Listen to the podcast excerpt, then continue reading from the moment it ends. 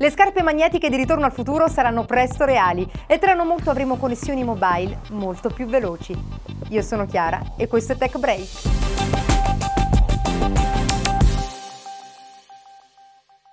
Ricordate le scarpe magnetiche che Marty McFly indossava nel secondo capitolo di Ritorno al futuro? Beh, pare che nel 2015, anno di ambientazione del film, vedranno realmente la luce. Già nel 2011 era apparso uno spot pubblicitario col celebre Emmett Doc Brown della serie che mostrava le scarpe con lo stesso design visto nel film e ne annunciava la messa in vendita in numero limitato su eBay con proventi a favore della fondazione di Michael J. Fox per la ricerca sul Parkinson. Ma dal prossimo anno dovrebbero essere in vendita per tutti Sembra infatti che il progettista del modello lo abbia confermato e non ci resta quindi che attendere un po' per avere le scarpe che si allacciano da sole. Presto potremo avere connessioni in mobilità molto più veloci grazie ad Artemis, una società recentemente fondata dal creatore di QuickTime e del purtroppo defunto OnLive. La nuova tecnologia di cui ancora non si conoscono i dettagli permetterebbe di rendere disponibile l'intera banda ai singoli dispositivi invece di condividerla, grazie a nuove antenne presentate dal fondatore Steve Perman. Le dimostrazioni sono state finora condotte in ambienti chiusi e controllati, ma sono molto promettenti, anche considerando i precedenti tecnologici del fondatore della società, che fanno ben sperare per quella che si preannuncia una piccola rivoluzione in un mondo con sempre più dispositivi connessi. Nei giorni scorsi Microsoft era stata costretta a ribattezzare il proprio servizio di cloud, precedentemente chiamato SkyDrive, in OneDrive, dopo la non tanto gentile richiesta della società Sky di Rupert Murdoch. Il nuovo servizio è partito senza difficoltà, migrando gli utenti del vecchio, e in questi giorni è stata inoltre annunciata la possibilità di incrementare gratuitamente lo spazio a disposizione online, segnalando utenti e facendo l'upload di foto, con modalità analoghe a quelle del noto rivale Dropbox. È stata inoltre rilasciata un'app per accedere al servizio da Android che si aggiunge a quelle già disponibili per iOS e ovviamente per Windows Phone.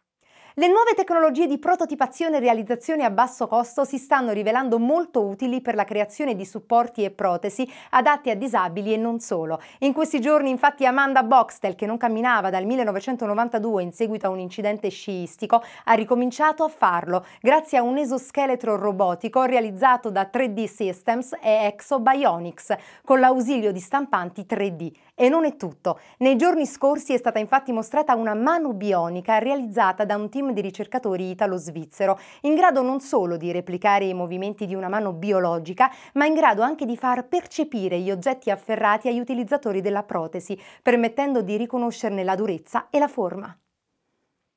Si sapeva già di una capsula del tempo lasciata anni fa da Steve Jobs, fondatore di Apple, ma in questi giorni, in concomitanza col trentesimo anniversario della nascita del Macintosh, è stata finalmente ritrovata. La scoperta è stata fatta ad Aspen, in Colorado, da National Geographic nel programma televisivo Diggers e ha portato alla luce, insieme ad altri oggetti, uno dei primissimi esemplari di mouse, quello del computer Apple Lisa, appartenuto appunto a Steve Jobs, 30 anni dopo la sepoltura. L'Apple Lisa è stato un computer rivoluzionario, il primo con interfaccia grafica icone e mouse, presentato nel 1983 prima del Macintosh, ma che non ebbe però altrettanto successo per via del costo troppo elevato.